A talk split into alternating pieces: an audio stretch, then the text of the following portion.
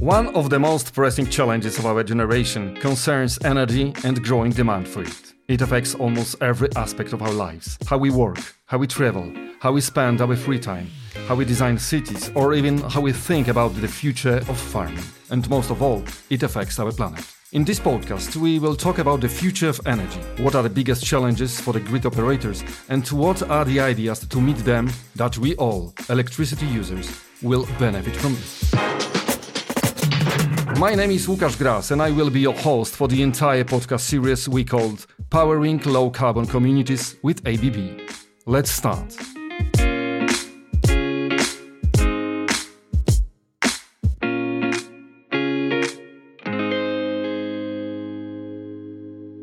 I spoke recently to many renewable energy experts and activists, and I feel there is a consensus about the importance of renewable energy. But I do still wonder why do we keep talking about some percentage of energy coming from renewables? Why don't we talk about 100% coming from renewables? Will there be a day when we will achieve that goal? To answer these questions, I have invited Dr. Marija Zima, R&D Manager for Smart Cities and Solutions at ABB, Hello, Marija. Hello, Lucas. Good morning. And Dr. Yaman Evrenosoglu, Principal Expert at the Research Center for Energy Networks at ETH Zurich. Hello. Hi, Lucas. Thanks, thanks for inviting. Thanks for joining me. My pleasure. What's, what's the weather outside your window right now, guys? Is the wind blowing now, Marija? I think I'm in some different universe because it's cloud, cloudy, and quite quite gray. See, you know, uh, since the wind is not blowing today, we would have a problem if we relied only on wind energy and did not have enough of uh, it stored. Unfortunately, sun and wind come and go on their own schedule, right? And grid operators can't turn them on and off as needed. So renewables are quite a challenge for operators. So let's start with the big question. Is it possible to generate the power 100% from renewables? Absolutely, it is. So even today, we can find examples of small scale systems such as islands that are fully powered by renewables. And we can see systems that are self sufficient, so called microgrids, that are powered by renewables, or even countries that are very close to 100% renewable production. In all of these examples, you would find one commonality very high availability of the primary renewable energy resource, which is usually hydro, or geothermal, or biomass, or sun and wind when they are strongly combined with flexibility. Actually, maybe also we can say that. Um, so when we say countries, let's say we have Norway, and Norway, almost 100% of their electricity production comes from actually renewable. But what is renewables? In that in that case, it is hydro. Uh, Brazil also in another, in another ex- a, a, good example, let's say, uh, almost 75% comes from hydro, and another nine some percent. So in total, eight plus percent comes from renewables in Brazil. And recently in, in Germany, there were records, let's say, on days in May that more than 60 70% comes from uh, wind and solar combined. But of course, when we say 100% for Norway or 75% for Brazil, we talk on an annual basis, while for Germany, it was on a daily basis. So this happened in Germany on a low demand uh, day in May, uh, 60 plus percent of the demand was covered by wind and solar. But of course, we have to really emphasize that here, Germany is very well interconnected in the European system. And the, the reality is that these 60 plus percent of demand coverage on a daily basis occurred a few days a year.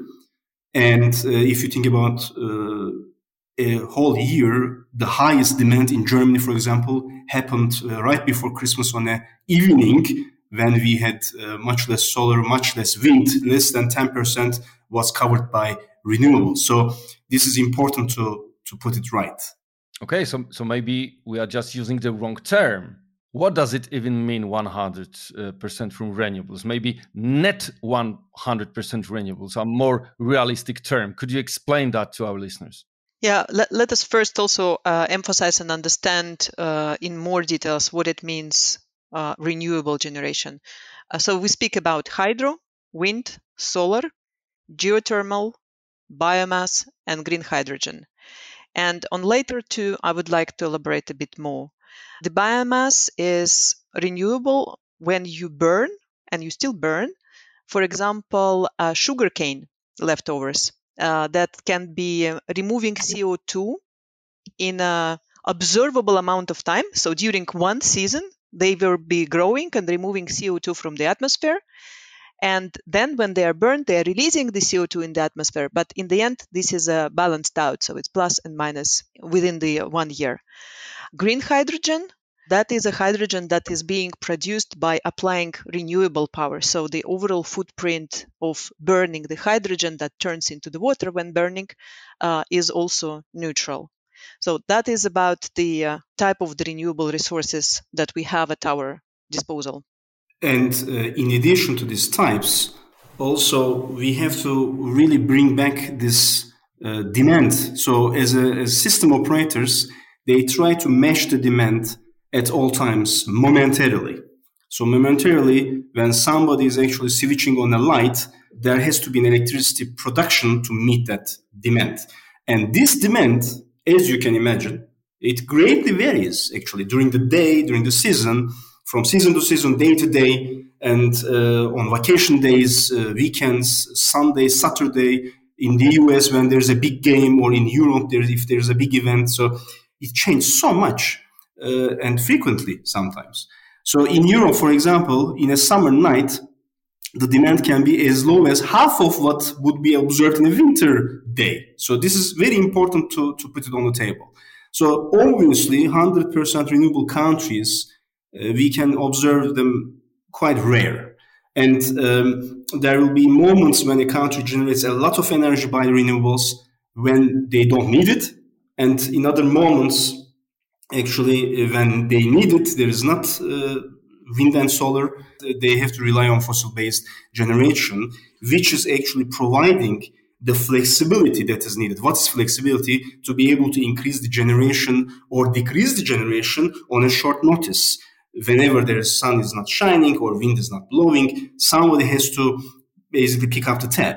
So uh, the term net 100% renewable or even 200 and in Australia they are talking about even 700% renewable. Of course it is more realistic uh, because the, the, the country or the region, let's say, the, the, the people who are generating equivalent amount of renewable energy to cover its demand and uh, sometimes they might be generating uh, a lot of fossil based and they will be actually buying renewable later. So this net 100% or let's say 100 plus percent renewable might be actually really a more realistic term. Well, thanks, thanks for this uh, explanation. Now I understand more. Uh, you know, I, I, like to talk about challenges uh, because they take us out of our comfort zone. They allow us to grow. So, can you list the biggest obstacles? What keeps us from getting to 100% from renewables? In short, yes, why are we not replacing, right? In short, I will itemize. The first one is controllability. The second one is intermittency. And the third one is the location. Now I will a little bit elaborate on it. So first one, what is controllability? So hydro, biomass, geothermal sources, uh, they have limited availability. Uh, green hydrogen is still challenging at the current price levels and uh, the conventional generators are controllable. As I just uh, mentioned a few minutes ago, uh, they can be actually generating or decreasing their generation on a short notice. They are controllable and they are also flexible. Flexibility has controllability dimension, also how quick they can respond. We call it ramping. So how how quickly they can respond to a to a request of generation increase or decrease. So this is basically the controllability and flexibility dimension. The second one is intermittency. We said, what is intermittent? Yes, you sometimes have it and you sometimes have less than you expect. So forecasting is important. How accurately we can forecast next day or in the next week what will happen, which is very important for the operators.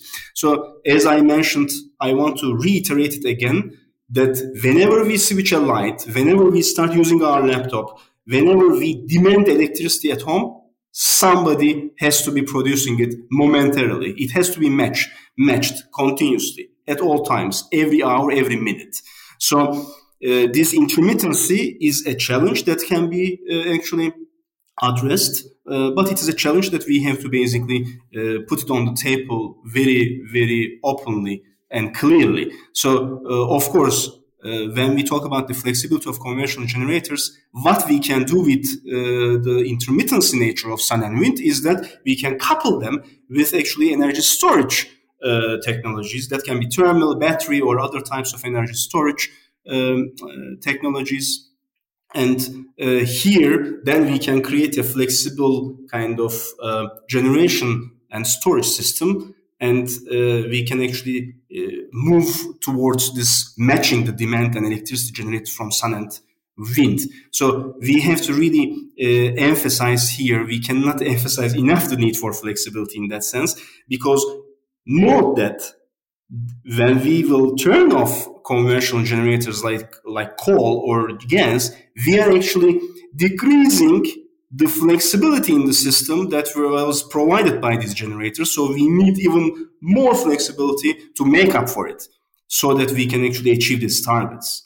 So uh, I think uh, uh, if you think about it, this uh, reserve, what we call it reserves, have to be always under control. The process always have to be basically uh, prepared. The grid operators have to be pre- prepared, and this when when we change the paradigm, we also uh, literally need to take care of this lack of reserve, of lack of flexibility, and we have to make up for it. So finally, finally, we talk about location. So where can we build all this uh, new uh, kind of technologies, solar and wind, right? So these generating plants will be massive. Location very often means uh, regulation problems. That's also yes, you're right. Yes, uh, but uh, also in the city, in the middle of the city, you cannot have a solar farm or wind. Also, so we need to ensure that there's grid connection to these resources. And I would like uh, maybe to add some analogy that I was thinking of. So the flexibility is being discussed and the need for the grid connection is being discussed. But let me bring it into the terms that are easy to operate. Let's assume that we as humans, we would uh, need to eat continuously to preserve the energy. And that would be keeping the system in balance. So if we would have some ready to f- eat foods, if we would have some fridge and food that is fast to cook, and we would have some food in the freezer. So there are different time scales of the needs of the system to consume the energy. And uh, that is kind of a similarity. So the need of the different flexibilities is uh, is very important for the system. And uh, another example for the locations and interconnectivity and the grids is uh, imagine that you're cooking, and if you are in the neighborhood, then you can borrow some component of cooking sugar, for example, from from your neighbor if he doesn't need it at that moment. And these two aspects are very important. So first of all, you need to keep system in the balance. And for that, you need to have reserves that you can activate on the different timescales. And you need to have the possibility to borrow energy from, uh, from your neighbor. And for, for that, you have a complementarity and you have interconnectivity of the, uh, of the grids. And that's also a very important aspect when we talk about difficulties, what we really often talk about is money or time. So let's talk about time first. It's easy to talk about change, but how long does it take to innovate in this field? Years or decades? In short, it is decades. So, why it is decades? I want to reiterate this question money or time. For me, it is not money or time, it is time. And why is it time only? Because it has many components in it. Money is one of them. Money uh, to, to be able to find the right financing schemes is one dimension which caused the delay. But uh, there is also uh, the regulation aspects. And uh, if you think about an orchestra, an orchestra, if you build an orchestra, you need time to practice so that it is not creating cacophony, it creates an it plays a nice symphony. So for this, you need time. So similarly, uh, to be able to sustain the, uh, the, the resiliency and robustness of our current system, current electricity system, we need also time to first uh, put everybody on the same table. So organizational approach has to be uh, rethought and agreed upon. Regulation has to be agreed upon and has to be there, and um, standards has to be there. So it needs time, and finally, it needs also money. There's one sentence I read that stuck in my head, and let me quote it right now. Energy transition is harder near the end each percentage point between 90% and 100% renewables is more expensive to achieve than the previous. Is it? Generally, I, I am not sure if I would agree with uh, or like this each percentage point uh, will be more expensive than the previous. But in general, the trend, you are right. The step between 90 and 100% uh, will, might be hard because we need to either over dimension wind and solar production uh, capacities. We have to ensure big reserves, maybe for rare occasions, and combination of uh, events that can cause basically blackouts. The trend is right. It will get more and more difficult, more challenging, and maybe more costly. Uh, and but there are also kind of I think options and uh, a battery solution maybe uh, is a is one of the solutions carbon capture, hydrogen, and complementarity, complementarity between the sun and wind availabilities, availabilities between North Africa, China, and Europe. So there, there are many different solutions that can come into the picture and that can make it actually uh, economically more attractive. And um, of course, between today and 90% is even a very big step because of fundamentally different technical characteristics of renewables. And uh, we are able to preserve many principles of operation and we may not require additional big uh, amounts of flexibility because currently uh, we are at uh, around 30% of wind and solars, let's say on average. And as we rise, as we go forward with the ambition, of course, the importance of grid uh, will actually uh, will increase because it will allow to explore this complementarity of resources and demands uh, between different regions. Power system is still the largest man-built system on the planet. So, with all the innovation that we have in hand, and that ABB innovation is our DNA, we really have a huge challenge in front of us. And just to bring another example, Swiss system, just grid in tiny country like Switzerland, it's long enough to be able to tie around the equator six times. So this is what the magnitude uh, we are talking about. And this system has to be performing as reliable as it is now, or maybe even more reliably, uh, because we are getting more and more dependent on the electricity. I think about it. Without electricity, no water, no communication, no transport, no ventilation, no banking. Everything stops and that's uh, that's a natural step the humanity is doing. That's the progress. Let, us stay for a while uh, in the subject money. Because if something costs money you always have to look for ways to cut costs. What are uh, the ways to lower these costs? So for me uh, there are two aspects stronger grids and digitalization. If we uh, think of uh, complementary technologies and additional measures, uh, it would be also uh, the batteries. And they have a, a, a, fantastic application in some of the cases, in some of the areas. I know that uh, sometimes we tend to overestimate uh, the role of some of the technologies. So there were visions uh, that with the batteries we don't need to have grids anymore. but let me put it in the perspective. So we have calculated that for a household to be completely off the grid, completely independent in Germany, you would need to buy a battery that is worth 1 million euros. So that is uh, speaking about the money and speaking about how to decrease the costs. Again, the batteries have a, a, very important role, and in many cases, they would be a, a great complementary solutions. But the uh, core is with the grids and core is with digitalization. Digitalization is a frequently more efficient way to enhance the grids uh, without investing necessarily in the power carrying equipment. So, more automation, more coordination, that helps a lot. And uh, another big driver uh, that digitalization brings uh, along is, of course, the maintenance. And we should not forget about this aspect. Infrastructure is there not just to operate, it needs to be built, it needs to be maintained. Uh, so with the maintenance, we can uh, switch to more predictive maintenance to avoid the uh, uh, outages in the moments when it's you know mostly important, mostly critical, and that's another a huge step that digitalization is bringing us. And maybe I can add this. Um, I mean, digitalization is uh, a sexy word now, but uh, it has not started yesterday, nor in 2000 more in 1990. Computers, the first large scale computer adoption is in the power system electrical industry, uh, in this transmission and distribution operation industry. So, uh, in, and when did it happen? In 1970s, beginning of 1970s.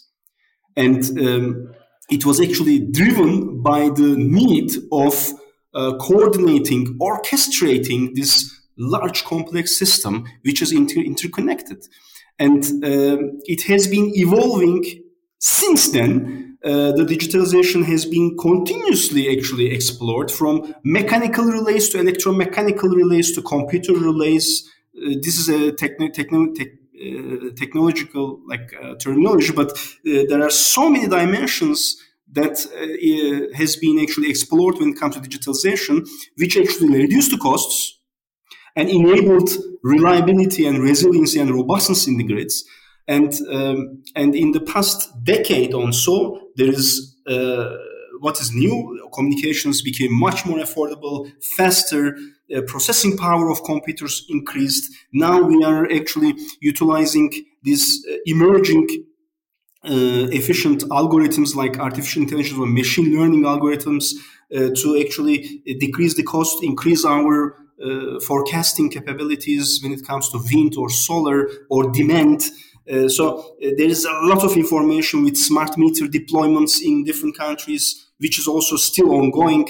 So we are making and we are trying to make use of this to reduce the operation costs, to reduce the, uh, to increase the reliability, and to make it uh, happen that we can actually accommodate more renewables, more wind and solar uh, resources in the system.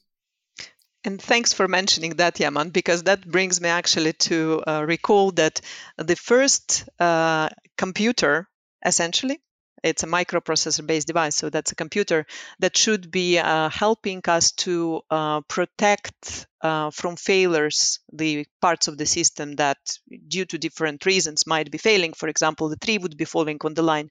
So the first uh, installation of the digital device of that sort, ABB have done in 1982. We were the pioneers. So it's um, almost 40 years ago yeah, yeah, fully agree with you, uh, especially with the sentence, uh, sentence that revolution, digitalization, digital revolution uh, has not started yesterday. But uh, on the other hand, to be honest, the, the pandemic, the COVID 19, and the lockdown accelerated the fourth industrial revolution. Absolutely. And now we have also a, a much bigger acceptance of people and um, every one of us was uh, affected by that. Uh, and, and what we have now um, to our disposal also the opportunity uh, to build up and use uh, support tools such as remote communication, remote assistance. So we are able to support, uh, for example, utility personnel that is doing some maintenance on the devices and might not have a full depth understanding on a very specific features. Uh, so he can just call in remotely and screen share, so to speak. Okay, it was a great pleasure to have you today on our podcast. Uh, I hope uh, this is not our last time meeting and talking about climate. I'm keeping my finger crossed for your activity, and I hope uh, you manage to convince as many people as possible to your idea.